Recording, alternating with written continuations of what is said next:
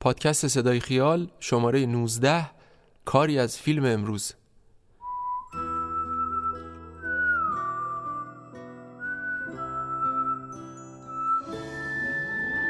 من دامون هستم غمبرزاده و این بار صدای ما رو از حوالی خیابان حافظ کوچه سام سابق میشنوید. سلام.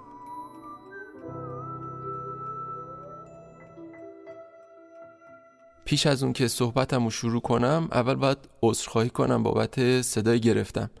به هر حال هوای تمیز تهران به علاوه این که داریم رو به سردی هم میریم آلرژی رو تشدید می‌کنه و اوضاع احوال اینی میشه که دارید میشنوید. به هر حال عذر می‌خوام بابت این قضیه. زن باز طاقت داشته باشه. مردای مردم یه سال یه سال زن عقل کردشون رو می‌ذارن و میرن. نه داداش من از اون زنا نیستم که بسوزم و بسازم. روزگارش رو سیاه می‌کنم. واسه خودش کرده بی خبر گذاشته رفته. پیتر پورتم رفته باشه میجورمش. اگه نجستمش اسممو برمیگردم کوتاه بیا زن. کارتو بکن مشغولم استاد اشقره را میندازه چه خبرته؟ آسمون که به زمین نیومده. کار دیگه خبر که نمی‌کنه. حالا آبشیم هستی باش. من حرف ناحق نمی‌زنم. جخ جرأت داری. پاتو از خونه بزه بیرون. قلم پاتو میشکونم خب رفت بره. می‌خوام سی سال سیام بر نگردیم. همچی بره که نادر رفت. خیال کردی خودمون سبک می‌کنم دنبالش حلوا حلوا می‌کنم؟ خیلی هم دلش بخواد. باز بیاد منتم بکشه. توی این شماره سراغ یکی از پولسازترین پرطرفدارترین و زیباترین بازیگران زن پیش از انقلاب رفتیم که اسمش پیش از بازیگران مرد مهم اون سالها روی پرده می اومد بیشتر از خیلی از مردها و زنهای بازیگر اون دوران دستمزد می گرفت و لقبهایی نظیر آفتاب بیغروب سینمای ایران افسونگر پرده نقره‌ای آن جادوگر دلها و شعله همیشه فروزان سینما رو یدک می‌کشید. بازیگری که حکایت زندگیش عجیب و غمگینه دردناکه. این شماره رفتیم سراغ فروزان بوت افسانه‌ای سینمای ایران.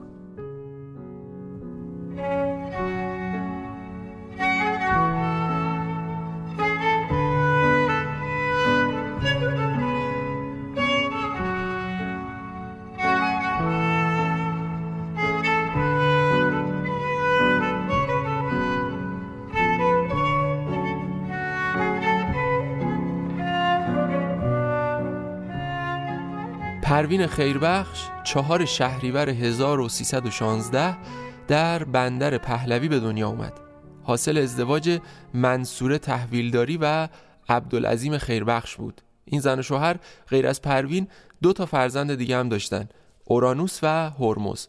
عبدالعظیم خیربخش در بندر انزلی تجارت موفقی داشت و به دو زبان روسی و آلمانی هم آشنا بود در حدی که در زمان جنگ جهانی دوم ازش می‌خواستن اخبار جنگ رو به فارسی ترجمه کنه. اورانوس و هرمز و پروین دوران خوبی رو توی زندگی سپری کردن و زیر پروبال پدر و مادر بزرگ شدن و بالیدن. پروین وقتی به دوران نوجوانی رسید دختر زیبا و دلفریبی شده بود. پرستاری خوند ولی این رشته ای نبود که بخواد ادامش بده. اون که به کارهای هنری علاقه داشت بعد از نقل مکان به تهران وارد کار دوبله شد. شکل ورودش به دوبله و پذیرفته شدنش توی این رشته بر ما پوشیده است. دست کم من هرچی گشتم منبعی چیزی پیدا نکردم تا بدونم به چه شیوهی وارد این کار شد. اما چیزی که مشخصه به استودیو مولن رفت و توی دوبله فیلم های خارجی با دوبلورای اون زمان همکاری کرد.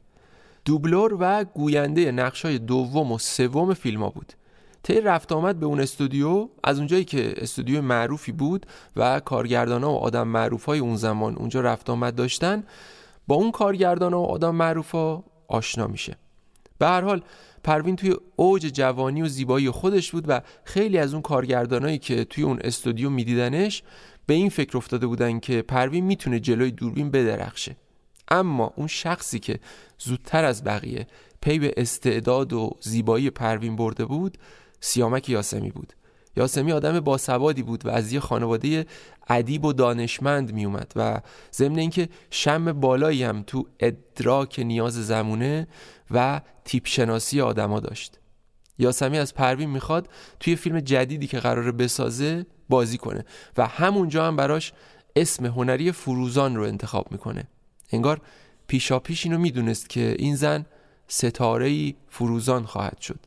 در نتیجه اسم فروزان برای اولین بار تو فیلم سیامک یاسمی که ساحل انتظار اسمش بود و سال 1342 ساخته شده بود دیده میشه. البته اون تا چند سال بعد هم کار دوبله رو ادامه میده اما وقتی به اوج شهرت و محبوبیت می‌رسه دیگه دوبله رو می‌ذاره کنار. نکته جالب اینه که در تمام فیلم هایی که فروزان بازی کرد هیچ وقت صدای واقعی خودش شنیده نشد و تمام فیلماش دوبله شده بود. که تو اغلب فیلماش هم زنده یادان مهین کسمایی یا ژاله کازمی به جاش حرف زدن. و در نتیجه از همین حالا بگم که صدای واقعی فروزان رو تو این شماره نخواهید شنید. چون کلا بعد از انقلابم نه مصاحبه کرد نه تو جمعی ظاهر شد. به اون قسمت های تلخ خواهم رسید.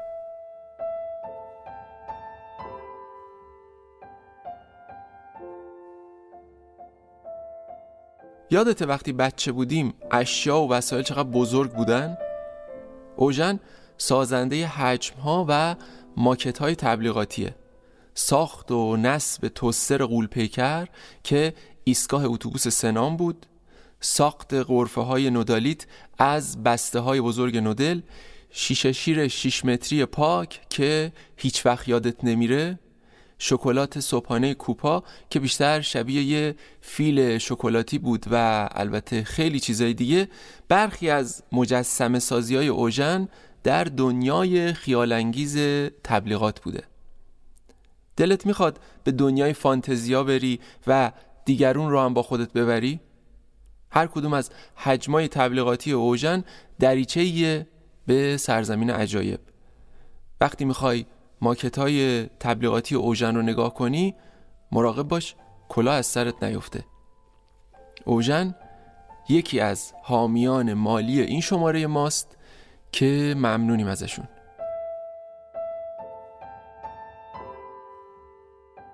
پیش از اینکه وارد فیلم های فروزان بشم اینو هم بگم که سال 1334 یعنی وقتی که فروزان فقط 18 سالش بود با شخصی به نام محمود ساجدی ازدواج می‌کنه که اطلاعات چندانی از این آقای ساجدی جا وجود نداره.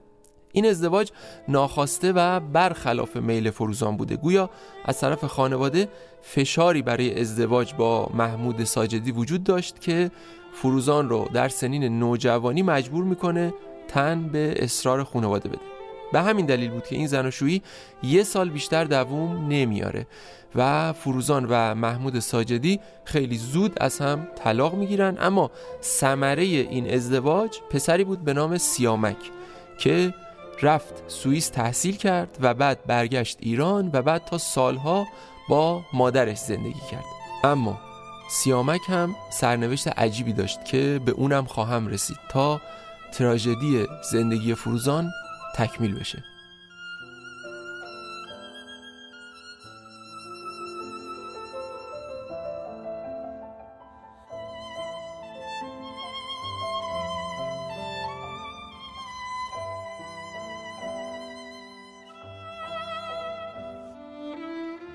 گفتم که ساحل انتظار سیامک یاسمی در سال 1342 اولین حضور فروزان روی پرده نقره‌ای بود. سیامک یاسمی توی تیتراژ نوشته بود و با معرفی چهره جدید سینما فروزان. فروزان جوان و زیبا با فردین و ظهوری و محمد علی جعفری و غلام حسین نقشینه هم بازی شده بود. توی پادکستی که به غلام حسین نقشینه پرداخته بودیم درباره این فیلم حرف زدیم. پس میریم سال 1343 و لذت گناه بازم ساخته سیامک یاسمی البته همین سال 43 فروزان یه فیلم دیگه هم بازی کرد به نام انسانها ساخته مهدی میساقیه که با فردین آرمان و مجید محسنی هم بازی بود. اما توی لذت گناه نقش جالبی داشت و در کنار بازیگرایی مثل بهروز وسوقی و ناصر ملک و تقی ظهوری واستاد. سیامک یاسمی توی سینمای ما آدم منحصر به فردیه که دربارش میشه خیلی حرف زد. فیلماش از جنبه های مختلف متفاوت و عجیبن. شاید بعدا حالا مفصل دربارش حرف زدیم. فعلا همینقدر بگم که یاسمی تجربه گرا تصمیم گرفته بود ستاره ای رو که خودش به سینما آورده بود توی لذت گناه به سکوت بکشونه. یعنی چی؟ یعنی فروزان نقش دختر بی زبان یه آسیابان رو بازی می‌کرد که انتهای داستان بر اثر افتادن بچهش توی رودخونه زبونش باز میشه و قبل تیتراژ پایانی فقط یه کلمه میگه. بچم. بازی با صورت و نگاه های متفاوت فروزان چشمه های از استعداد بازیگریشو به همه نشون میده. در واقع یاسمی با وجودی که هنوز فروزان تو اول مسیر بود یه قمار سخت با ستارش می‌کنه و برنده هم میشه البته. اما فیلمی که فروزان رو به اوج شهرت و محبوبیت و ثروت میرسونه سال بعد و بازم توسط سیامک یاسمی ساخته میشه. فیلمی که به جرأت میشه گفت سینمای ایران رو به دو قسمت تقسیم می‌کنه. قبل از گنج قارون و بعد از گنج قارون. اما خودش می‌دونه که ما اونا از رودخونه درش آوردیم آوردیم آوردیمش توی خونه.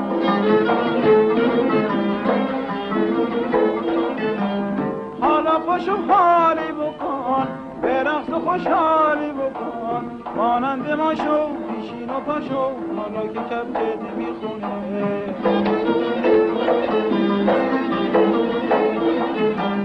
اگه نرقصی میشینم عقده دل باز می‌کنم. نگاه تو چشماز می‌کنم شکوه را آغاز می‌کنم. میگن حسن جغ قرانون بده و چایید بده. میگم حالا در بیاره کفش تو دم پایید بده. فردین تقی ظهوری آرمان و فروزان بازیگرای اصلی این فیلم بودن. چند روز اول اکران فیلم فروش چندان خوبی نداشت اما هر چی که گذشت کم کم ورق برگشت و اینجوری شد که فقط 800 هزار نفر از جمعیت یه میلیون نفری اون زمان تهران نشستن به تماشای فیلم.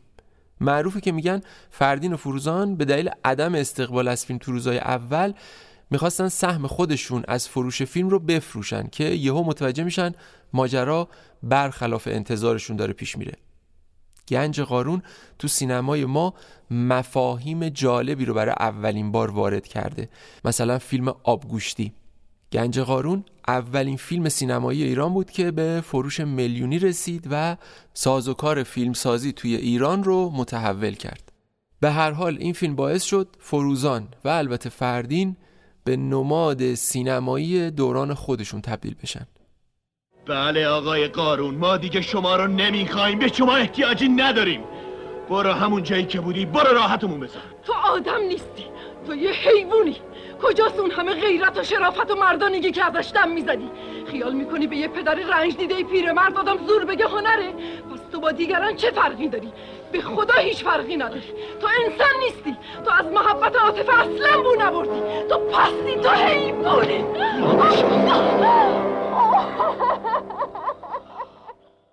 سال 1344 فروزان توی فیلم ده سایه خطرناک ساخته امین امینی بازی کرد.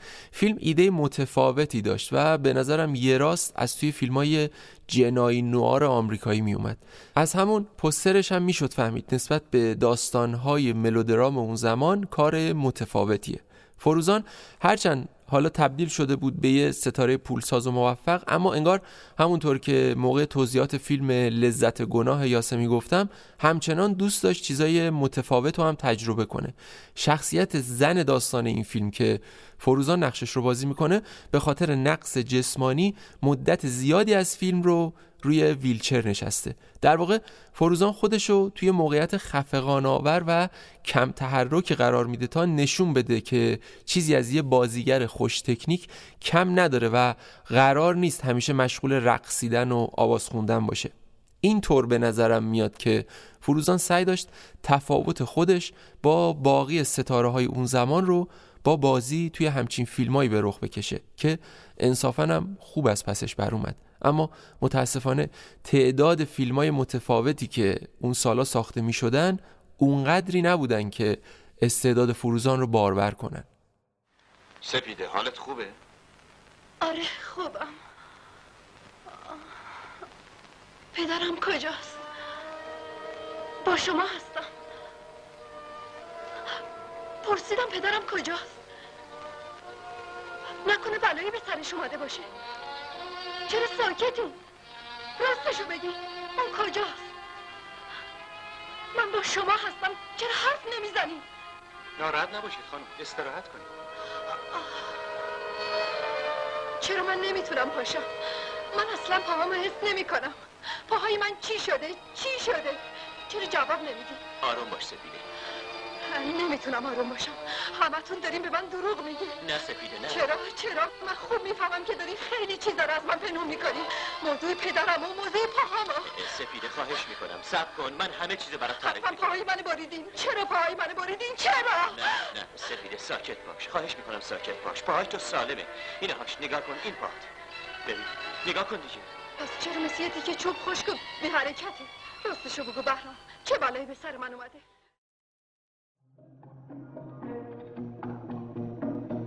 تشهد النجمات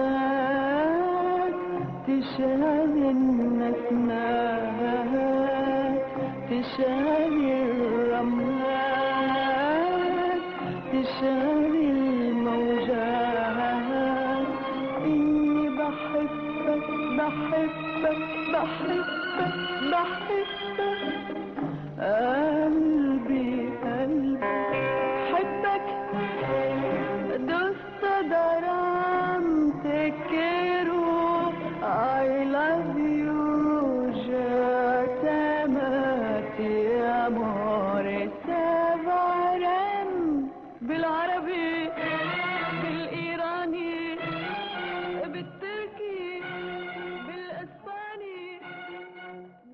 سال 45 فروزان در کنار فردین و چند تا بازیگر عرب تو فیلمی به نام مردی از تهران بازی می‌کنه که یه کارگردان به نام فاروق اجرمه اونو ساخته بود. امیدوارم اسمشو درست تلفظ کرده باشم. یه کارگردان مصری اصل آمریکایی که اسم آمریکاییش گویا فرانک بوده. سالایی بود که فیلم های ایرانی به شکل مشترک با مصر و ترکیه ساخته می شدن و بازیگرا توی این محصولات مشترک در کنار بازیگرای سایر کشورها قرار می گرفتن جلوتر که بریم به فیلم های محصول مشترک ایران ترکیه هم می‌رسیم که فروزان توشون نقش های اساسی داشت. اما توی این فیلم یه جورایی نقش مکمل حساب می‌شد و اونی که نقش اصلی رو داشت یه بازیگر مصری بود که نقش مقابل فردین رو بازی می‌کرد. رفت اون دروغگوی حاقبا والا خانم بنده بی تفسیرم سپر جونت رفت گفت دوباره اون برمیگرده نامزد من سپر نیست یه دروغگوی حاقبازه باز زد به کلش. چرا یهو جوش میاری خانم؟ تو چی داری میگی؟ نامزدم به من قول داده بود که اینجا همدیگه رو ببینیم بعدم با هم بریم اروپا. ولی نمی‌دونم اون کجاست تو چی به بذارین الان خود سپر میاد همه چی رو واسه تو روشن می‌کنه. چند دفعه بهت بگم احمق جونی یارو نامزد من سپر نیست بلکه اسم اونو دزدیده فقط همین. فقط همین؟ ناچارم از روی کلی فیلم بپرم. به حال گفتم که فروزان ستاره بزرگی بود و سالی 5 تا فیلم بازی می‌کرد. اینجا هم که خب فرصت نمیشه به همه این فیلم ها پرداخت. پس می‌رسیم سال 1346 و دالاهوی سیامک یاسمی. فروزان کارشو با آقای یاسمی آغاز کرده بود و حالا داشت کارشو با اون ادامه می‌داد. دیدم تو خواب وقت سحر شهزادهی در این کمر نشسته رو اومد از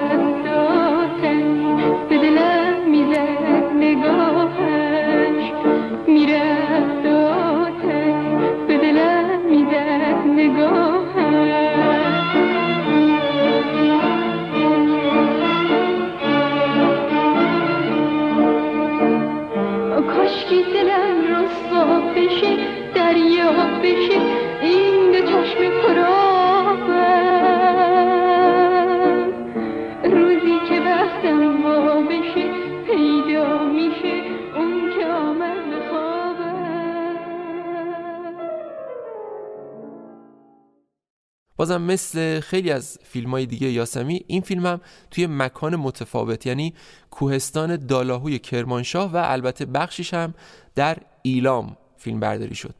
یاسمی با اون ذهن خلاق و پویا یه جا بند نمی‌شد و مدام داستاناشو تو مکان و زمانهای متفاوت به تصویر می‌کشید. این ویژگی سینماش بود. فروزان اینجا هم درخشید و در کنار بهروز وسوقی یه زوج موفق تشکیل داد که فروش فیلم رو تضمین می‌کرد. به خدا فرهاد منو دوست نداری می‌دونم دختر ولی چاره ای نداریم. گفتم که باید این عروسی تو خانواده ما صورت بگیره تا این ثروت از این خانواده بیرون نره. و الا همش به اوقاف می‌رسه. اما جان این چه بدبختیه؟ به خدا خوشبختی آدما خیلی مهمتر از پول و ثروته. شما می‌خوای منو بدبخت کنی؟ این که ازدواج نیست خرید و فروشه. می‌دونم دخترم. اگه پسرم زنده بود دیگه این چیزا پیش نمیومد اما اون بیچاره مرد هیچ کس هم نفهمید چطور شد. اما سال 1347 دومین فیلم پرفروش سینمای ایران بعد از گنج قارون روی پرده ها رفت. یوسف و زلیخا. ساخته مهدی رئیس فیروز. یکی از اون فیلم های جالب سینما ایران که هنوزم تماشا کردنش می‌تونه دلانگیز و قافلگیر کننده باشه.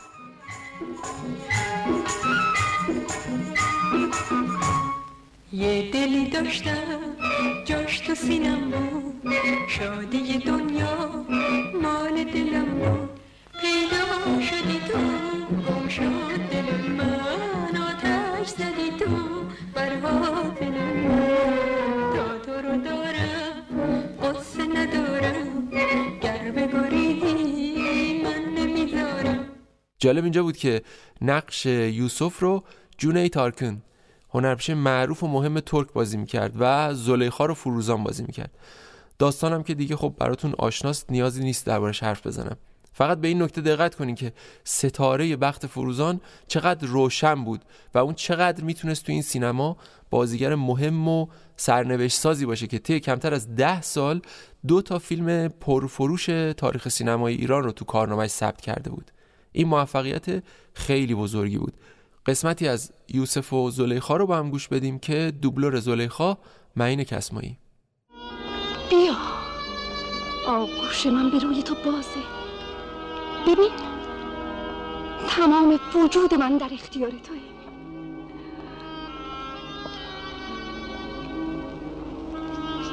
یوسف. یوسف چرا از من فرار می‌کنی؟ یوسف.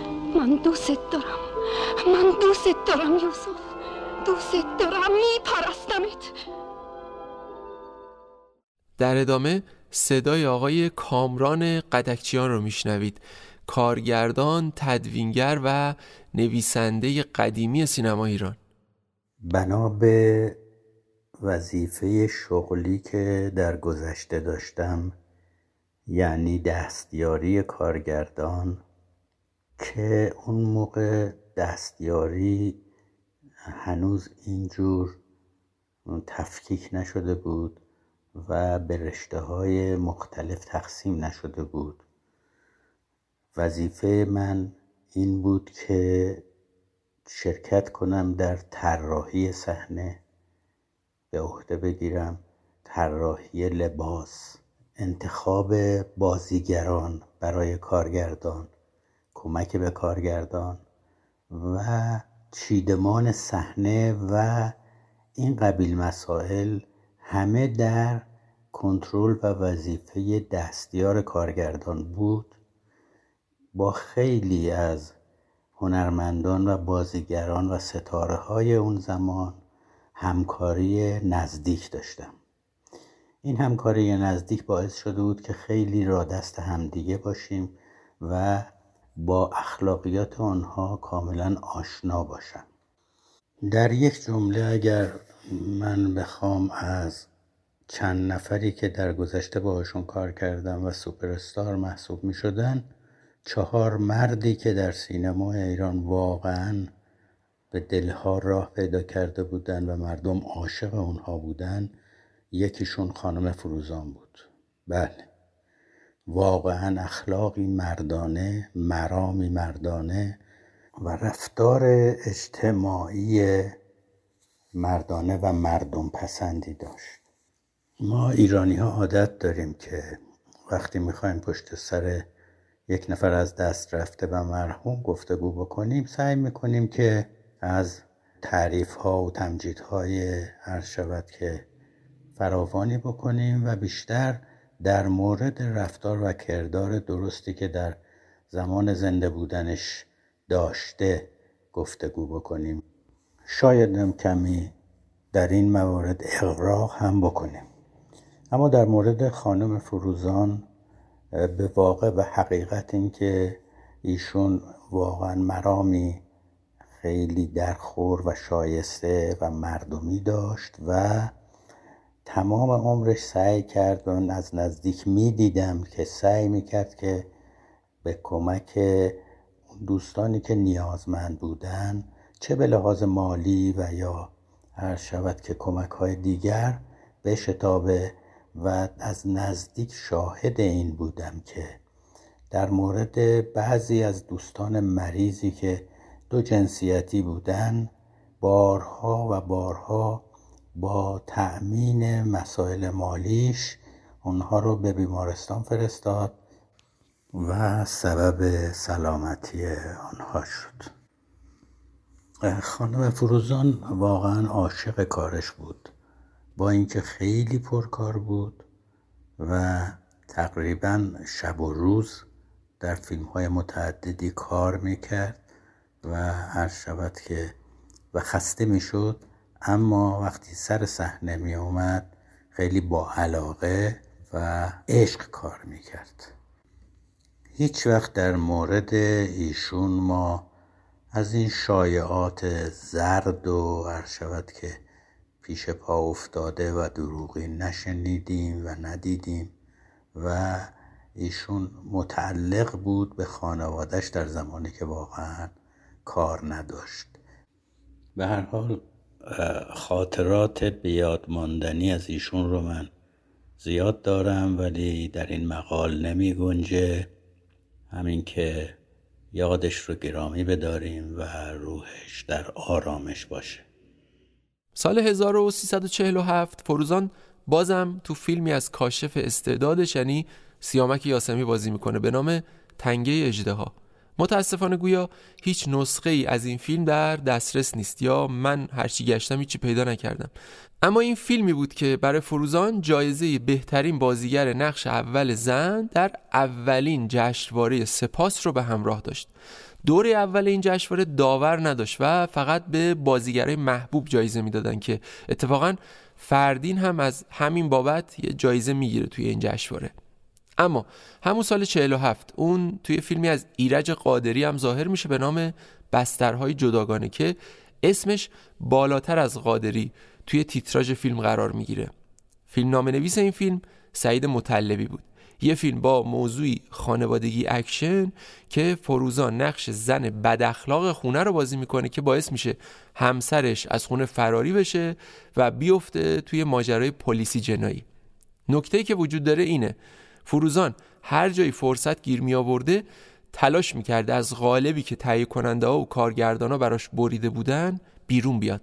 سعی می‌کرده نرقصه نخونه یه نقش جدیتر بازی کنه. خودشو آزمایش کنه و متفاوت باشه. اما خب فضا بهش این اجازه رو نمی‌داد. بسترهای جداگانه یکی از اون فیلم های متفاوتی بود که فروزان سعی کرد خودی توش نشون بده. ساعت پیش اینجا رو تمیز کردم. باز خاکستر سیگارتو هر جا که دستت رسید میپاشی. بیا بریزش این تو. می‌دونم این عصبانیتت مال اینی که خیلی کار کردی و خسته شدی. ولی به خدا آرومتر و ملایمتر نمیشه. پاپا پاپا جونم هم امشب تو خونه پیش ما میمونه پاپا نه؟ دلش می‌خواد همیشه پیش تو باشه تو خونه باشه. البته اگه یه رفقا بذارم. با این رفیقات کیان؟ واسه چه نمی‌ذارن تو همیشه تو خونه پیش ما بمونی؟ چرا بی خودی بچه رو نسبت به من بدبین می‌کنی؟ واقعا که. یعنی این رفتار تو با من درسته؟ خب دیگه یه شب عیدم که تو خونه موندی همش می‌خوای ایراد بگیری؟ من ایراد می‌گیرم یا تو که همش پی بهانه اصلا می‌کردی؟ می‌دونی چیه حمید؟ بهتر پاشی لباساتو بپوشی و بری پیش همون رفقا. دیاش دارم سر من داد می‌زنی. آخه چرا نمی‌خوای اینو بفهمی؟ چی شد؟ حالا دیگه من نمی‌خوام بفهمم. برای تو فکر می‌کنی معنی زندگی اینه. بی خود و بی جهت بهانه جویی نکن. برو هر جور که دلت می‌خواد برو. عدل الهی ساخته تورکر اینانولو سال 1348 یکی از اون فیلم های محصول مشترک ایران و ترکیه بود که فروزان رو همبازی بازیگر و کارگردان مهم دوران یشیلچام ترکیه یعنی کارتال تیبت قرار داد. تیبت که همین دو سال پیش فوت کرد بیش از 60 تا فیلم سینمایی ساخت 100 تا هم فیلم بازی کرد. تورکر اینانوغلو هم خودش یکی از مهمترین کارگردان ها و تهیه کننده های ترکیه است که 80 تا فیلم توی کارنامش داره و بیش از 200 تا فیلم و سریال تهیه کرده. اینانوغلو هنوزم زنده است و مشغول فعالیت. الان حدودا 87 سالشه. به هر حال عدل الهی توی ترکیه به اسم ماجرای تهران اکران شد. فروزان توی این فیلم هم مجبور بود بخونه و لب بزنه. این بار به زبان ترکی استانبولی این کارو کرد و توی قسمتی از فیلم یه ترانه معروف رو لب زد.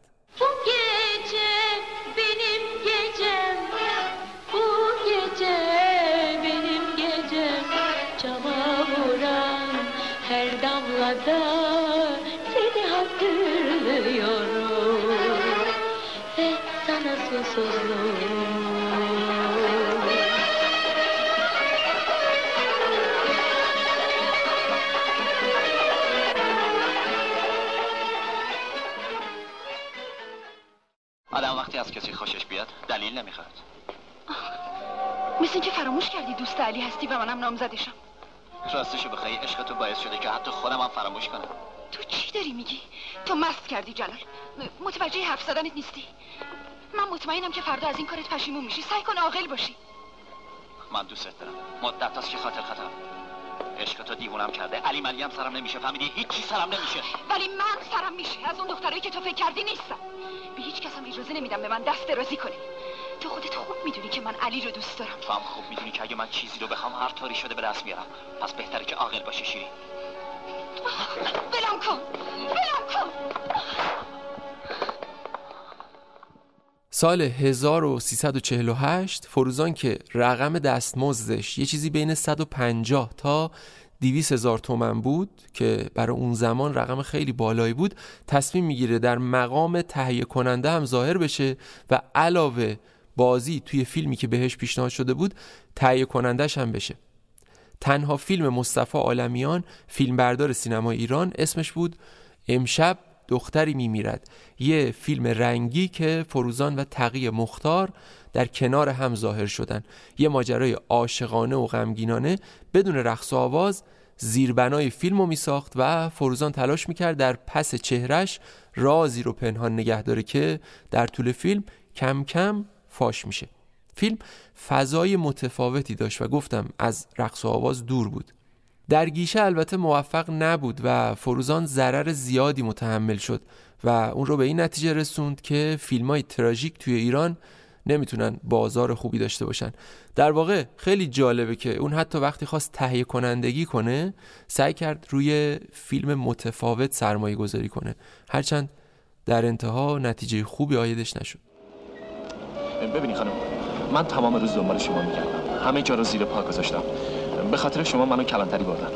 من مطالب دفترچه‌تون رو خوندم. دفترچه؟ کجاست؟ اسم من همایونی. نویسنده مجله زن روز هستم. دفترچه‌تون پروی منه. من می‌خوام با شما صحبت کنم. آقا خواهش می‌کنم مزاحم من نشید من نمی‌خوام مزاحم شما بشم خانم. شما نباید خودتون از بین ببرید. این کار درست. من می‌دونم شما می‌خواین به همین زودی تصمیمتون رو عملی کنید. من دفترچه گم نکردم. چی؟ شما که الان از من پرسیدین دفترچه کجاست؟ شما اشتباه گرفتی. من می‌خوام به شما کمک کنم خانم. ولی بهترین کمک شما اینه که دنبال من نیفتی. من خیال بدی ندارم. آخه حیفه ببینی این گرفتاری رو میشه عاقلانه حل کرد. من درد شما رو خوب می‌فهمم.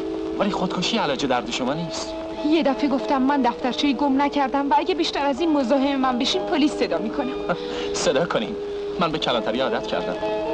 من اصلا نمی‌فهمم شما از چی صحبت می‌کنین. من شما رو نمی‌شناسم دفترچه هم گم نکردم.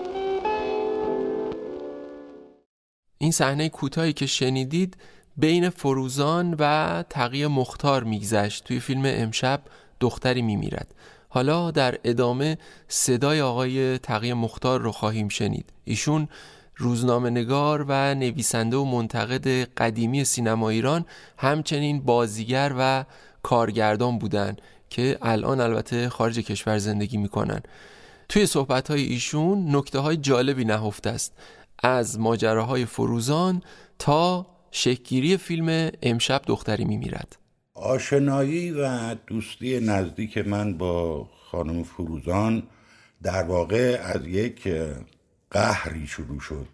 از یک اختلافی که بین ما پیش اومد. قبل از اینکه بخوام این ماجرا رو شهر بدم باید بگم که بعد از توفیق فوقلاده گنج قارون و فیلم های بعدی که فروزان و فردین با هم بازی کردن یک رقابتی بین او و فردین به وجود اومده بود. دستمزد هر دوشون به طور سعودی بالا رفته بود ولی خب فردین دستمزد بیشتری می‌گرفت و در محافل سینمایی گفته می‌شد که در هر حال صدای ایرج که روی صورت فردین گذاشته می‌شد صدای دوبلورش آقای جلیلوند و ارز کنم که حضور خود فروزان اینها همه تاثیر داره در توفیق فیلم هایی که فردین و فروزان با هم بازی می‌کردن. ولی فردین این رو قبول نداشت. و فکر می‌کرد که تمام موفقیت فیلم به خاطر حضور اون هیچ و فرقی نمی‌کنه که اگر فروزان با اون باشه در فیلم یا نباشه یا ایرج بخونه یا نخونه که آخر سرم همونطور که می‌دونید فردین تصمیم گرفت یه فیلمی بسازه به نام سلطان قلب ها که اون رو خودش کارگردانی کرد و به جای فروزان از آذر شیوا استفاده کرد و به جای صدای ایرج هم از صدای عارف استفاده کرد که نشون بده که فرقی نمی‌کنه. مردم به خاطر اون میرن به سینما. و البته خب سلطان غرب هم توفیق تجاری بسیار زیادی به دست بود و تقریبا این ادعا ثابت کرد. ولی فروزان این رو قبول نداشت. در آغاز سال 1348 یعنی در نوروز 1348 من که در زمستان قبلش زمستان 47 مجله سینمایی فیلم رو راه اندازی کرده بودم تصمیم گرفتم که برای شماره مخصوص نوروز مجله یک عکس دست جمعی بگیرم از ستاره های بسیار مهم اون روز و دعوت کردم از فردین ناصر ملک مطویی بهروز وسوقی فروزان آذر شیوا و پوری بنویی که اینا همه جمع بشن و ما یه عکسی از همه اینا این شیش نفر بگیریم و اینو در روی جلد مجله چاپ کنیم. وقتی این موضوع رو من با این هنرمندا در میون گذاشتم همشون خیلی با علاقه و اشتیاق قبول کردن ولی فروزان قبول نکرد. دلیل اینکه فروزان قبول نکرد که بیاد اون عکس دست جمعی رو بگیره این بود که اون روزها با فردین در قهر بودن و اینا اون حاضر نبود با فردین در فیلمی بازی بکنه و فردین هم حاضر نبود با فروزان در فیلمی بازی کنه. در نتیجه اینا هیچ کجا با هم ظاهر نمی شدن و اونم اصرار داشت که نمیاد. این موضوع به من که خب یه جوان 23 ساله بودم و مجله فیلمم بسیار جایگاه محکمی پیدا کرده بود در محافل سینمایی بهم برخورده بود و گرچه اون عکس رو ما گرفتیم بدون حضور فروزان و در روی جلد شماره نوروز سال 48 مجله چاپ کردیم و فوق العاده مورد توجه قرار گرفت. ولی خب بین من و خانم فروزان یک اختلاف یعنی در از طرف من به قول معروف غرور جوانی و کم تجربگی و اینجور چیزها. باعث شد که ما در مجله شروع کردیم یه مقدار زیادی حمله کردن های می‌تونم امروز بگم بیرحمانه کاریکاتورهایی میکشیدیم از فروزان و مطالبی راجبش می‌گفتم دوستان مینوشتن و اینها. بین ما به هر حال شکراب شد و یک قهر طولانی نسبتا طولانی مدتی به وجود آمد و این در محافل سینمایی پیچیده بود که یه همچین اختلافی بین ما پیش آمده. تا اینکه یه روز آقای علی عباسی تهیه کننده معروف از من دعوت کرد که برم به دفترش ملاقاتی داشته باشم با ایشون. وقتی رفتم اونجا دیدم فروزانم اونجاست. آقای عباسی اون روز از من خواهش کرد و گفتش که قسم داد من رو و گفتش که بیا اختلافات رو بذار کنار. و با همدیگه آشتی بکنین. خب ما به احترام ایشون این کار رو کردیم و در اونجا با خانم فروزان در واقع آشتی کردیم و از اونجا بود که یه دوستی و صمیمیتی بین ما ایجاد شد.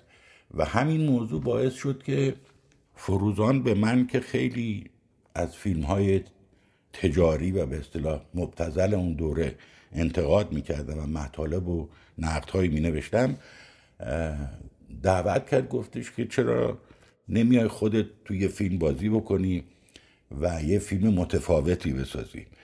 خب من برام خیلی عجیب بود. گرچه قبلا هم آقای میساقیه چنین دعوتی از من کرده بود که اونم به خاطر این بود که احتمالا می‌خواستن که من رو از اون وارد سینما ایران بکنن تا اینکه اون انتقادات شدیدی که می‌کردن به فیلم های فارسی شاید اونها رو کنار بذارم.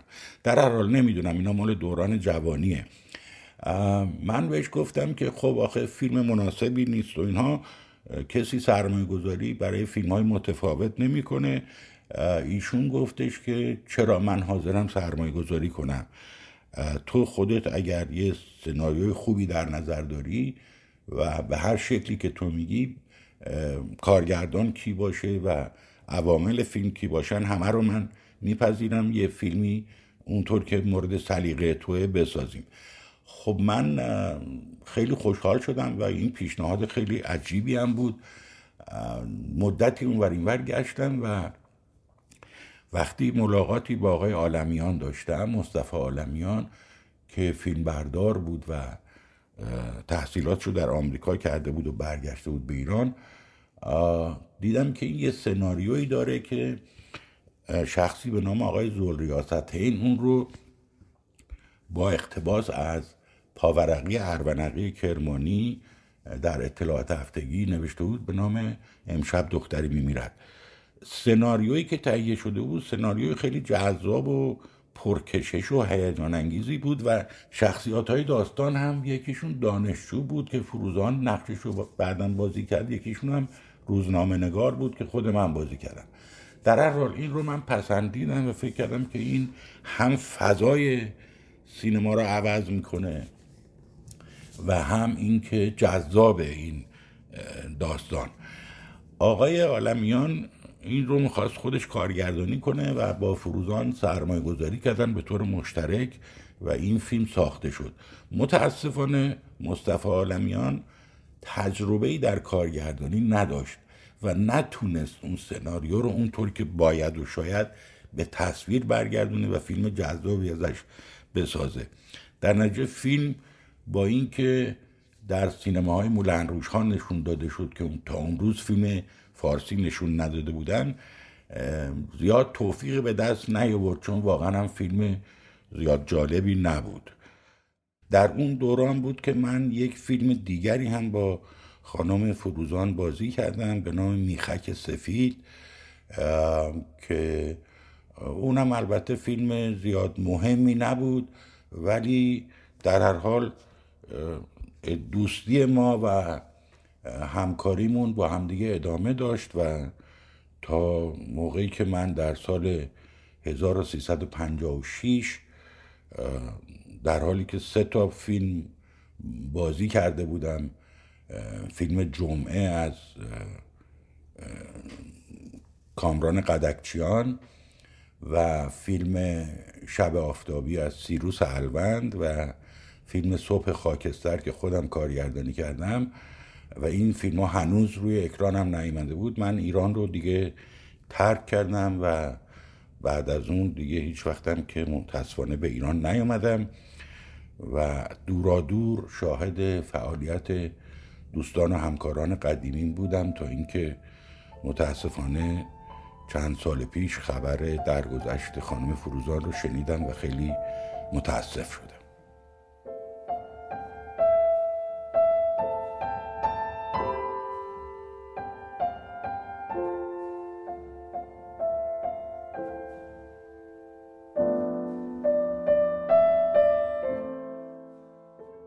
سینما کالا عرضه کننده برترین برندهای تجهیزات حرفه‌ای سینمایی، تلویزیونی و استودیویی و ارائه دهنده راهکارهای نوین نورپردازی با شعار کالای اصل را گران نخرید یکی دیگه از حامیان مالی این شماره ما هستند که ازشون ممنونیم.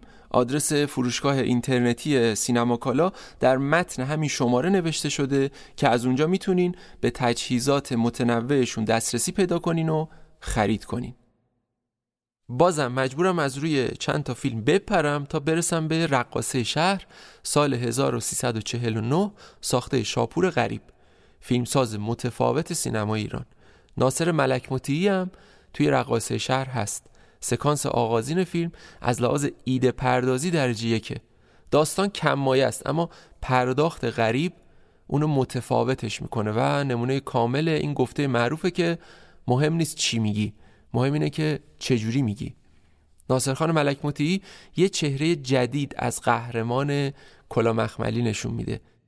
فروزان هم توی این فیلم ترکیبی از یه رقاصه تند و بددهن با حرکات نچندان دلبرانه و نگاه های خشن از یه طرف و از طرف دیگه یه دختر شیطون و البته در نهایت غمگینه یه ترکیب جذاب که فروزان به بهترین شکل ممکن از پسش برمیاد. آوازی نایمدی من این قرار بوده عوضی بیام. گفتم نکنه راتو گم کرده باشی. من رامو خیلی وقته که گم کردم. خانم لبس قلمم چه بلدم اگه می‌تونستی یه فس کتکی حسابی مهمونم کنی مثل اینکه بعدت نمیومد ها؟ اگه زن نبودی واس خاطر بیمعرفتیت تا حالا جک و پوز واسد نهشته بودم. ده تو هم اگه مرد نبودی که الان سر میزت نبودم. حالا اگه خیلی ناراحتی خس میشی.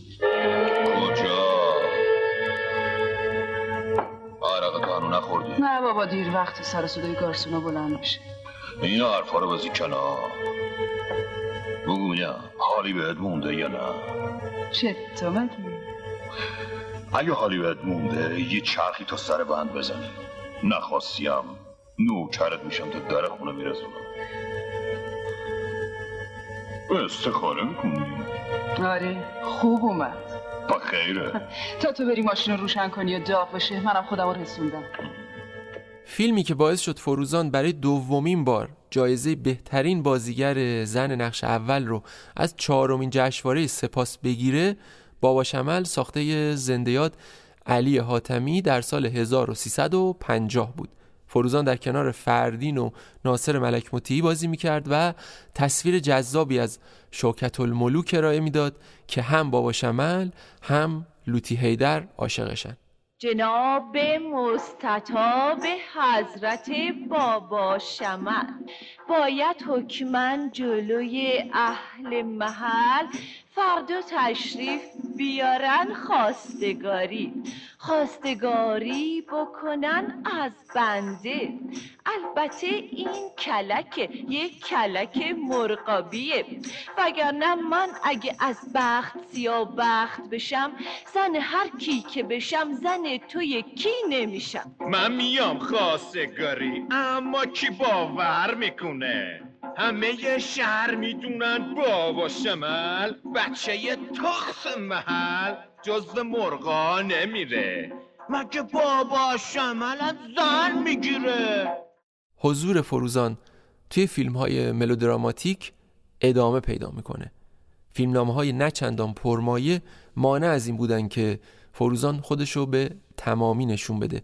پیش از این هم گفتم که سعی می‌کرد تا جای ممکن تو فیلم های متفاوت بازی کنه و بازی هم کرد که خب اسم بردم از چند تاشون اما به هر حال نمی‌تونست چیزی رو تغییر بده. این معناشی نبود که اون به سینمای تجاری و به اصطلاح بدنه اعتقادی نداشت. اتفاقا داشت و می‌دونست که چرخه صنعت سینما رو همین فیلم ها میچرخونن. اتفاقا اعتقاد داشت از هر ده تا فیلم نه تاش باید تجاری باشن و یکیشون به اصطلاح غیر تجاری باشه. اما به هر حال از عواست سال 51 کم کم حضورش توی فیلم ها کم رنگ شد. سال 51 6 تا فیلم بازی کرد که متفاوت ترینش دشنه ساخته فریدون گله بود. دو چهره پرتوان سینما بهروز وسوقی و فروزان بار دیگر در کنار هم قرار می گیرند و شخصیت های جدیدی ارائه می کنند در ساختگی تازه فریدون گله دشنه گفتت من بزن کی داره؟ خانمو بفرستم سراغش. تو مردش باش. دشنه فرمانروا بر محلی بود که در نظر همگان کسیفترین و پلیدترین مکان هاست. لیکن در همین مکان عشقی لطیف و شورانگیز پاک و رؤیایی شکوفان می شود اما عشق مجبور به فرار خواهد شد. در جایی که پاداش محبت چیزی نیست جز دشنه تجلی یک نقش آفرینی درخشان از هنرمند بزرگ بهروز وسوقی من هیچ وقت نمی‌دونم. تو کی راست میگی؟ کی دروغ؟ اینو ننه خدا بیامردم هم نگمه دشنه اثری فناناپذیر و درخشان ایفای نقشی فراموش نشدنی از ستاره زیبا فروزان. همون سال 51 فروزان مصاحبه با مجله اطلاعات هفتگی به شماره 1617 می‌کنه. این مصاحبه خیلی چیزا درباره نگاه فروزان به مسیری که پشت سر گذاشته و دلیل دلزدگیش از سینما رو نشون میده. ستاره که در اوج شهرت و ثروت بود ستاره که فقط عطر مورد استفادهش از کارخونه معروف مادام روشا و ماده اولیش از ناف یه نوع آهوی کمیاب ساخته می‌شد که در ایران فقط فروزان ازش استفاده می‌کرد و در دنیا آدمای کمی بودن که از این عطر مخصوص استفاده کنن. ستاره ای که اسمش تضمین فروش فیلم ها بود و مردم برای شخص اون به سینما می‌رفتن. یهو این آدم تغییر مسیر میده.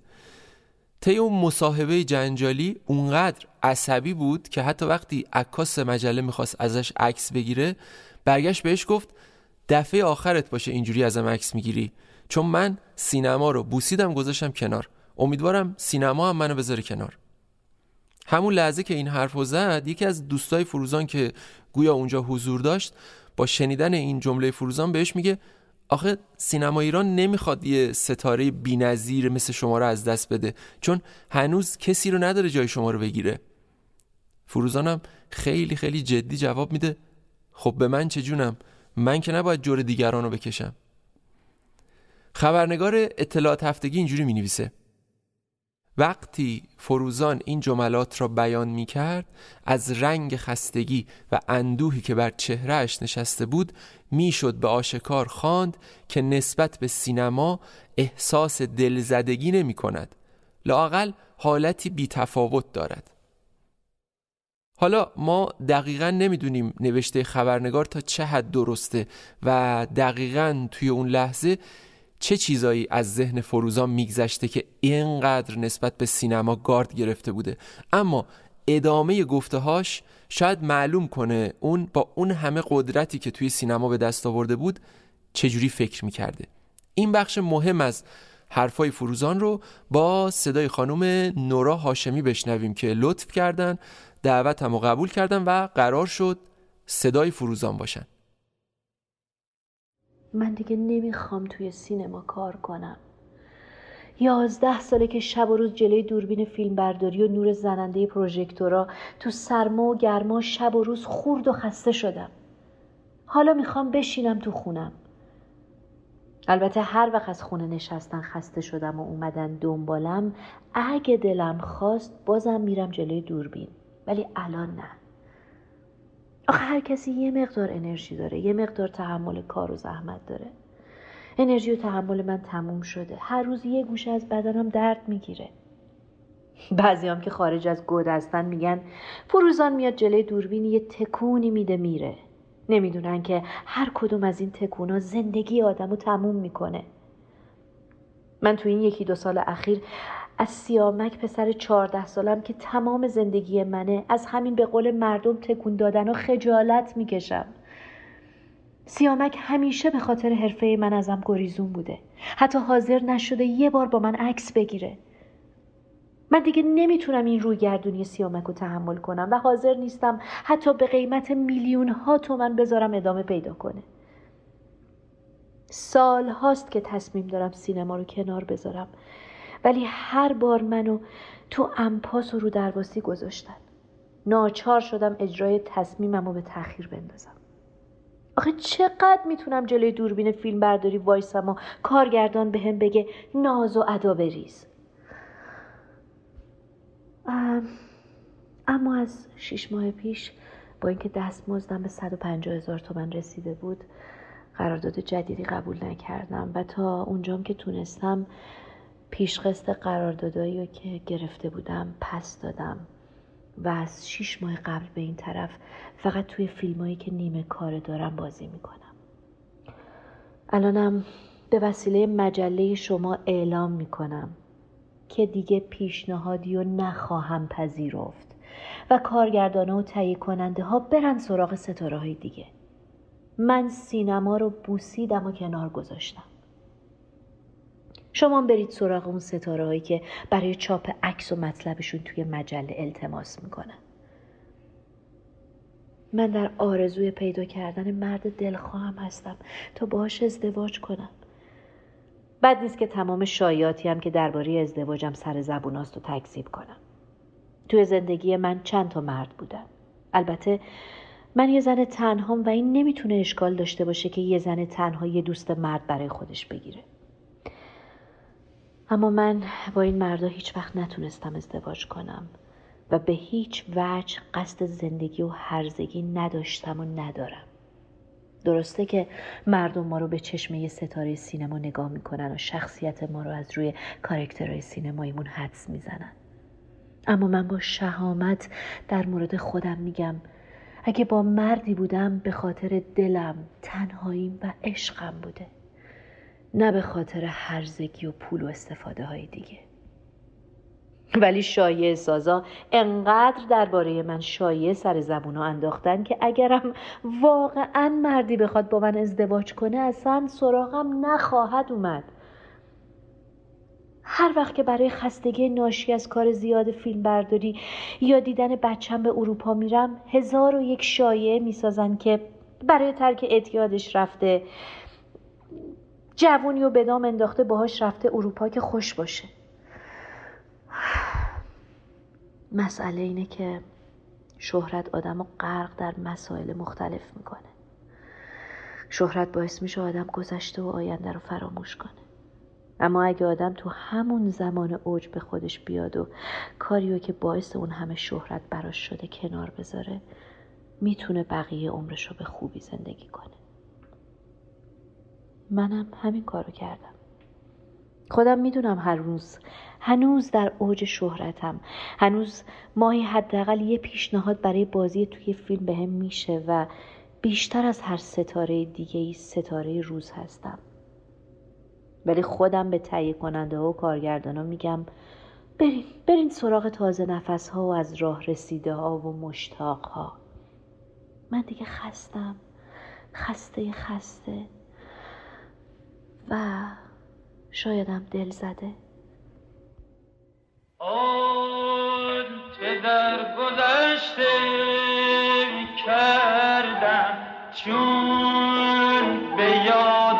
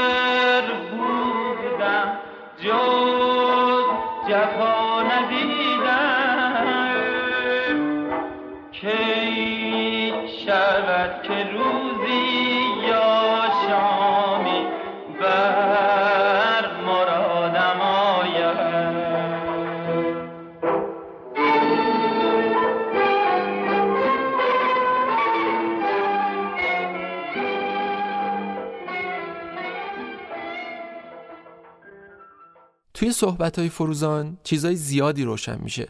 از ساز و کار سینمای اون دوران نگاه گردانندگان سینما به ستاره ها تا رابطه فروزان با پسرش و عشقی که به اون داشت و تا شکل و نوع رابطش با مردایی که توی زندگیش اومدن و رفتن.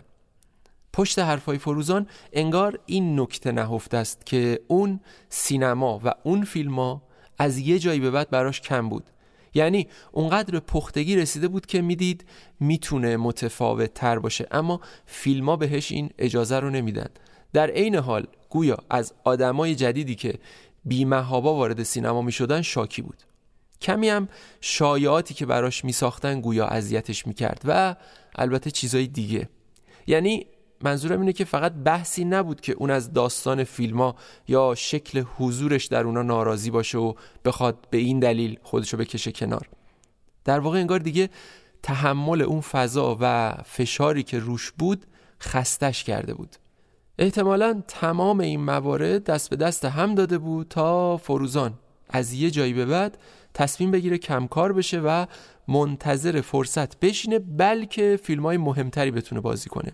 این زمانی بود که موج نوی سینمای ایران کم کم اوج می گرفت و می‌تونست شانس خوبی برای فروزان باشه تا به اون چیزی که فکر می‌کرد حقشه برسه. سال 52 داریوش مهرجویی طی انتخاب جنجالی فروزان رو برای فیلم جدیدش دایره مینا انتخاب می‌کنه. این یه همکاری غیر معمول بود.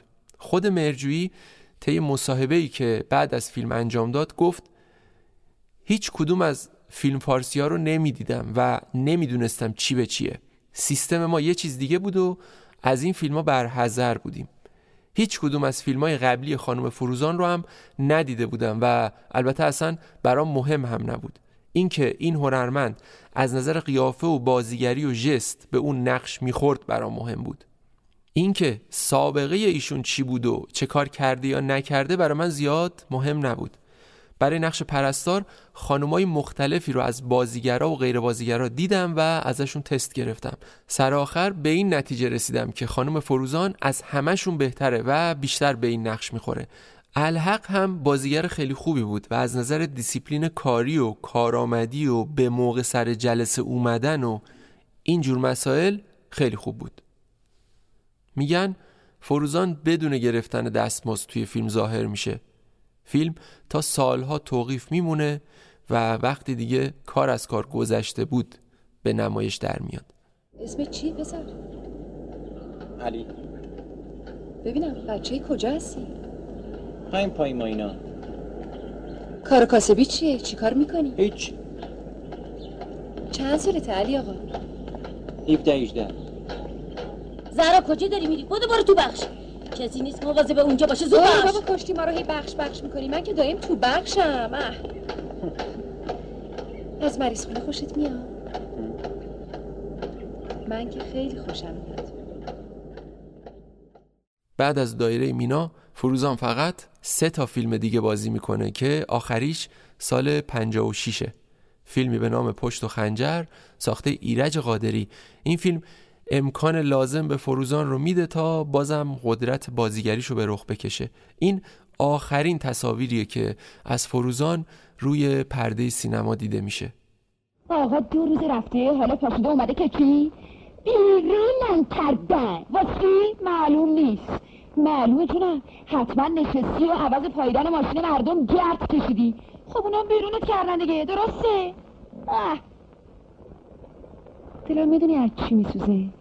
از این که دیگه تو همه چیز تو باختی. الان کریم اومده بود اینجا.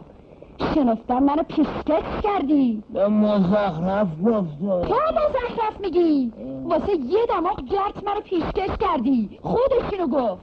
اون مزخرف میگه. اصلا به چون حق کریم اومده تو خونه؟ ما جد شباتی دیگه تو از وقتی که تو جد کسی رو به خاطر من با آتیش میکشیدی خیلی گذشته پله بود. گذشته؟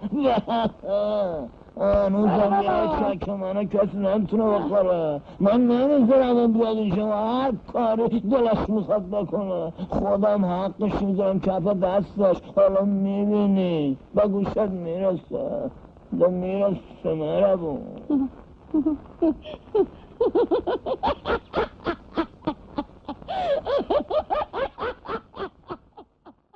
در ادامه صدای آقای شاهپور منصف رو میشنوین.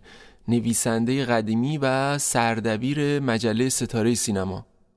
از سرکار خانم فروزان کمتر ماتریال مستقیم یافت میشه. بیشتر در باره ایشون میشه گفت و نوشت و شنید و غیر مستقیم. تقریبا زندگی خصوصی و هنری فروزان در حالی پنهانی به چشم می اومد کمتر به یاد داریم مصاحبه از ایشون. حتی نقل و قول های هر ازگاهی بنده هم در اون زمان در مطالبم گاهی به لطف خودشون و اینکه هر چی می‌خوای بنویس رو برا می‌شد. چرا دروغ؟ تا قبر آ آ آ آ. اما شک نکنید به مسائل این پدکست حالا که مستند بلکه نوعی به تاریخ نگاری هنری رسیدیم پس بریم سراغ تونل زمان یاد و نام و چیزایی که میشه راست کرد. اولش این که بعد از نسل اول اکتریس های سینمای ایران امثال خانوم ژاله تهمینه و ایرن و غیره فروزان تکخال شد در دوره سهیلا و فرانک و فریبا و الا دیگران گفتم تکخال یاد یکی از فیلم های ایشون افتادم که سرش جنجال شده بود به خاطر جلو و عقب اسم ایشون و بیکیمانوردی که حالا نوشتن کار به کتککاری هم رسید. بگذاریم. البته فروزان در واقع نسل وسط دوران بود. بعدش هم که ملوسک و آیلین و حالو و دیگرون اومدند روی پرده و خلاصه این از موقعیت سوق و جشی سینماییشون. یه روز که درگیر مطلب دادگاه هنرمندانم به روشنفکر سر زدم سر جام خوشکم زد که وسط تحریریه یه نفر با لباس به نظر من شبیه آتش نشونا البته با کمی تغییر که فضایی جلوه کنه مثلا وایستاده و دارن ازش عکس می‌گیرن که چی؟ روی جلد مجله بیارندش با تیتر فروزان به فضا می‌رفت آخه اون زمونا مسائل آپولو و فضا خیلی سرزبونا بود. اینم بگم هرگز پس از اون فروزانو در هیچ مجله و به هیچ عنوانی حاضر ندیدم. من اون روز از یه چیز دیگم توی مجله روشنفکر متعجب شده بودم. آخه تو تصورات مطبوعاتی نوجوانیم فروزانو خیلی شوخ و شنگ و شلوغ و خلاصه اینجوری ها می‌دیدم. در حالی که این فروزان مجسم حتی بیش از حد جدی و محترم سنگین با وقار بود. بعد عکس برداری هم خیلی جدی خدافسی کرد و رفت. سالها بعد پشت صحنه پشت خنجر به کارگردانی ایرج قادری که رفته بودم به احتمالا کابر باکارا. اگر اشتباه نکنم. خانم فورجان روی سن بارها تکه های رقص رو غیر و اطفار اومد و ما دیدیم. اما به وقت استراحت با متانت نشست به سکوت. بدون کلامی صحبت با اینا. فقط پالتوی پوستی رو هم روی دوشش گذاشتن. خب اینم مکمل اون تفاوت فروزان جلوی دوربین و خارج از کادر که با دو تا خاطره به یادم اومد و عرض کردم. انقلاب که شد همه چیز عوض شد. سرنوشت بازیگرای پیش از انقلاب سینمای ایران متاسفانه همیشه تراژیک بوده. از مرگ غریبانه و در اوج تنهایی روحانگیز سامی نژاد یعنی اولین بازیگر زن تاریخ سینما ایران بگیرین تا انبوهی بازیگر زن که بعد از انقلاب در بدبختی و تنهایی و بیپناهی به شکلهای مختلف از بین رفتن. فروزان مدام به دادگاه های انقلاب فرا خونده می‌شد تحقیر می‌شد تهدید می‌شد. در اوج قدرت و ثروت و شهرت به زیر کشیده شده بود. حتی نمی‌تونم تصور کنم اون روزای ابتدایی چه حال و روزی داشته. روزایی که از کار هنری من شد. روزایی که وقتی از کوچه عبور می‌کرد چون بازیگر تاغوتی بود و به احتمال زیاد بدکاره میدونستنش بهش توف مینداختن و دیگه از اون تشویقا خبری نبود.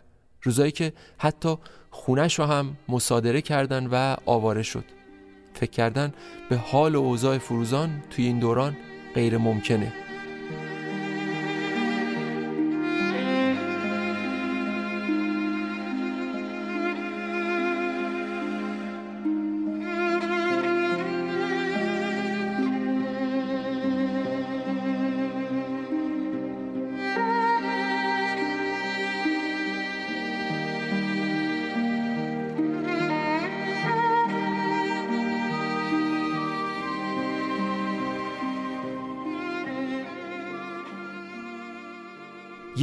داستان معروفی هست که شنیدنش حال آدم رو دگرگون می‌کنه.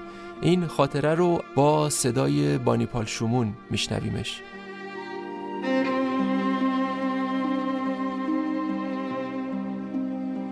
اموال فروزان مثل خیلی از هنرپیشه ها در اوایل انقلاب مصادره شد.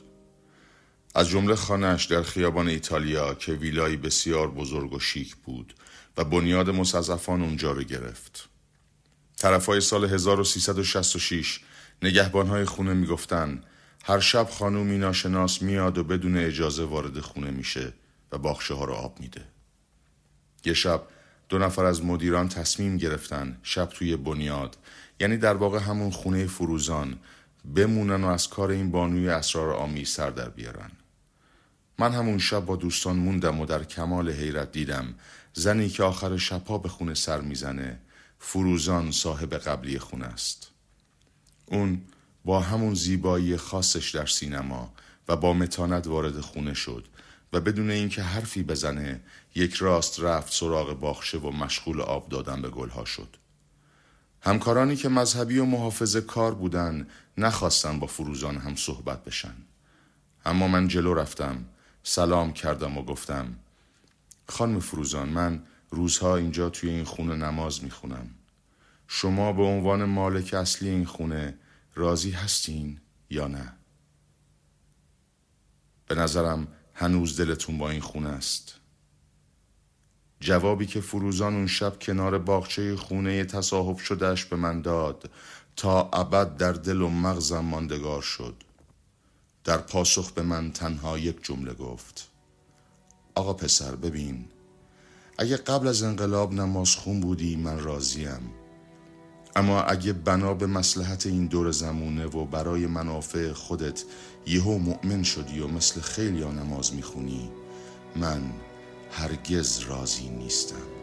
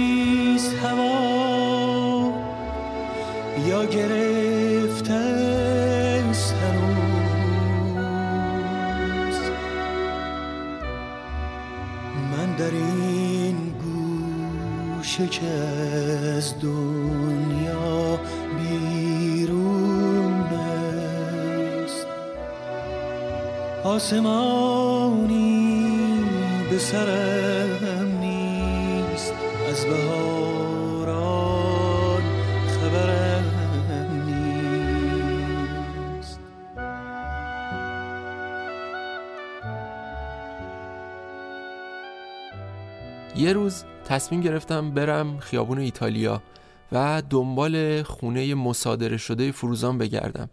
حس عجیبی بود اینکه سالای دور یه ستاره درخشان سینما توی این خیابون قدم می‌زده و بعد از فیلم بردانی می‌رفته خونش. به هر حال فروزان دیگه از اون به بعد توی جمعی ظاهر نشد و کمتر کسی از زندگیش خبر داشت. فقط یه بار اونو توی مراسم تشییع پیکر فردین همبازی همیشگیش دیدن. میگن اون همیشه عاشق فردین بود و این عشق رو تا روزای آخر عمر تو دلش نگه داشت. فردینی که سرنوشتی عین خود فروزان پیدا کرده بود. حالا شاید با تلخی کمتر یا بیشتر. البته اینو هم بگم که بخشی از عدم حضور فروزان در محافل به این دلیل بود که بهش گفته بودن اجازه نداره خودشو نشون بده. اونم با توجه به اینکه حاضر نشد از ایران بره ناچار شد این شرط رو بپذیره و خودشو از همه پنهان کنه. بعدم که دیگه خودش نخواست نه عکسی ازش منتشر بشه نه با کسی مصاحبه کنه. اون همه چیزشو از دست داده بود. از عرش به فش رسیده بود. حتی تصورش هم ترسناکه.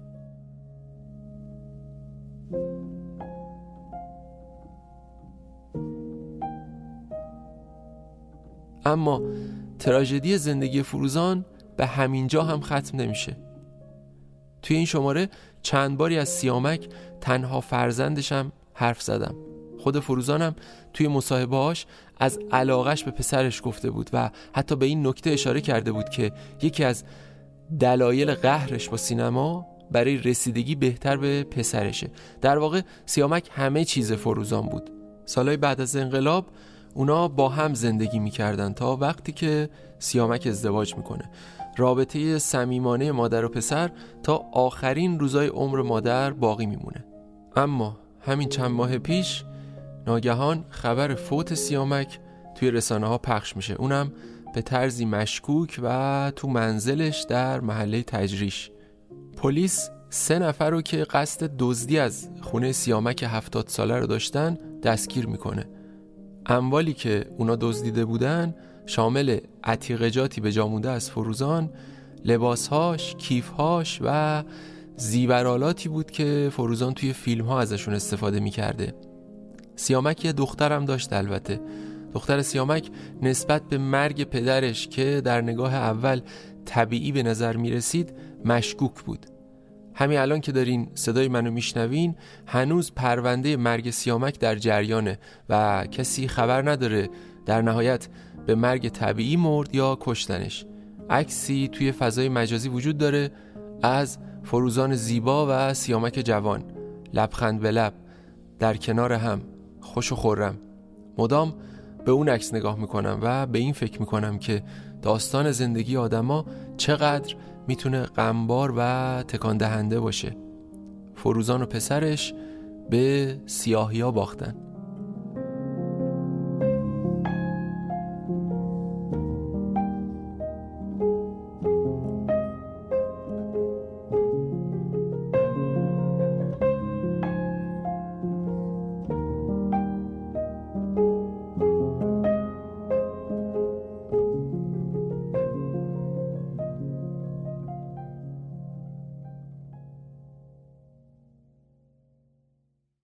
فروزان 24 سال اول عمرش هنوز ستاره نبود ولی از سال 1342 تا 1352 ستاره بود و 6 سال بعدشو حضوری گهگاه داشت. اون از بازیگران پولساز سینمای تجاری و قصهگوی ایران بود و بیش از دو دهه چرخ اقتصادی سینمای ایران با نامش و با بازیش میچرخید. منتقدای هنری درباره ارزش‌های بازی و حضورش تو فیلم‌های مختلف مطالب متفاوت و گاه متضادی نوشتن. بعضی اونو نماد ابتزال فیلم فارسی می‌دونستن و بعضی های دیگه اونو نماد یه هنرپیشه ستاره و مردمی. فروزان توی 58 فیلم سینمایی بازی کرد و به مدت 15 سال رو پرده نقره‌ای حضور داشت و برای مخاطبای ایرانی خاطره آفرید. طیف بازیهاش همونطور که به شکل مختصر بهشون پرداختم مثل فردین متنوع بود. تقیه ظهوری توی کتاب خاطراتش فروزان رو منظمترین و با انضباط ترین بازیگر سینما ایران می‌دونه که همیشه به موقع سر صحنه ظاهر میشه و نقشهاش رو با دقت فراوون بازی می‌کنه. ناصر ملک هم دربارش گفته فروزان یه زن فوق مهربون خوش برخورد با ادب و مادر بسیار خوبی برای فرزندش به شمار میره. به آتیه فرزندش علاقمنده و اینو ما ضمن صحبتاش درک می‌کردیم. فروزان به کار دیگران کار نداره. حتی المقدور درباره کار دیگران صحبت نمی‌کنه. وقتی با کسی آشنا نیست تا حدودی خودشو می‌گیره و این امر کمک کرده که کمتر کسی تو محافل و مجالس باهاش شوخی کنه. به عنوان اکتریس من فکر می‌کنم در سینمای ما صاحب نامه و سال هاست که این سمت رو حفظ کرده و بسیارم به کارش علاقه منده رضا بیکی مانوردی هم یه بار درباره فروزان گفت فروزان سمبل یک ستاره است. چند سال که از انقلاب گذشت گویا بهش گفتم به شرط رعایت کردن یه سری مسائل می‌تونه بازی کنه اما فروزان این شرط و شروط رو قبول نکرد. برای همین کلا تصمیم گرفت هیچ نوع فعالیتی نداشته باشه و به سکوت ادامه بده. گوشگیر شده بود و توی دنیای خودش زندگی می‌کرد و جز با دوستان نزدیکش با کس دیگه مراوده نداشت. فیلم دیدن رو دوست داشت و البته کتاب هم زیاد می‌خوند. اون پشت ظاهر زیبا دلفریب و معصومش یه شخصیت فوق قوی و بسیار مستقل داشت و تا آخرش هم همینطوری باقی موند با وجودی که همه چیزو ازش گرفته بودن. چند سال پیش از مرگش پزشکا توی بدنش تشخیص قده های سرطانی نچندان حاد داده بودن و براش دارو تجویز کرده بودن. ولی خودش به این بهانه که قده های پیدا شده تو بدنش چربی هستن و سرطانی نیستن مصرف داروها رو قطع کرد. داروها روش اثر بدی میذاشتن و احتمالا داستان قدای چربی رو بهانه کرده بود تا دیگه قرص نخوره. اول بهمن 1394 بود که علائم کمردرد تو فروزان پیدا میشه و شدت می‌گیره. اونو به بیمارستان پارس می‌برن. کمی که بهتر میشه به خونش برش میگردونن اما در نهایت یک شنبه چهارم بهمن 1394 فروزان از دنیا میره. هفتاد و هشت سالش بود. مراسم خاکسپاریش در خاموشی سکوت انجام شد. همچنان که چهل سال پایانی زندگیش در سکوت و انزوا گذشت و کسی صداشو نشنید. ستاره ای که پرده رو به آتش می‌کشید و اقشار مختلف مردم رو با زیباییش خیره می‌کرد در سکوت خبری کنار مادرش به خاک سپرده شد. قطعه 73 ردیف 166 شماره 41 این انتهای سرنوشت غمانگیز فروزان بود. تنها با گل ها را چه کسی داند ز غم هستی؟ چه بده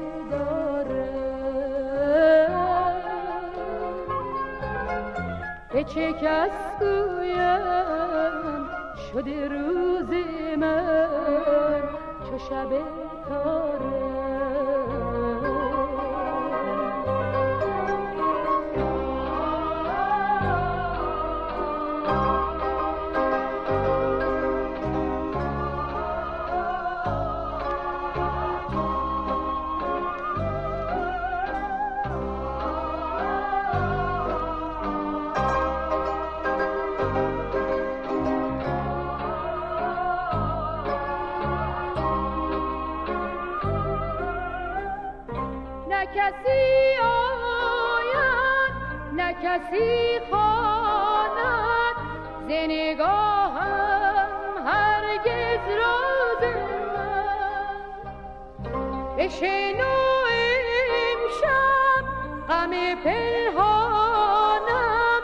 که سخنها گوید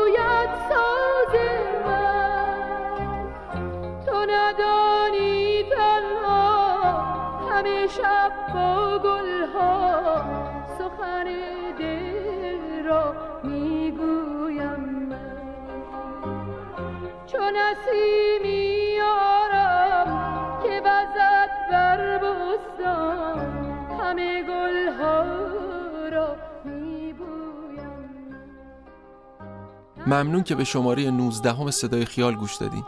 نظرات خودتون رو مثل همیشه برامون بفرستین چون باعث میشه که صدای ما بهتر و بیشتر به گوش شما برسه. مدیر پروژه شاهین شجری کهن نویسنده و سردبیر دامون غنبرزاده کارگردان هنری بهناز اقبال صدا برداری و تدوین احسان آبدی استودیو رود موسیقی علی زاره مدیر روابط عمومی و تبلیغات محمد محمدیان. با تشکر ویژه از کامران قدکچیان تقی مختار شاهپور منصف نورا هاشمی و بانی پال شمون همچنین یه بار دیگه باید تشکر کنم از حامیان مالی این شماره اوژن و سینما کالا که همراهیمون کردن. کاری از فیلم امروز به همت عباس یاری هوشنگ گلمکانی.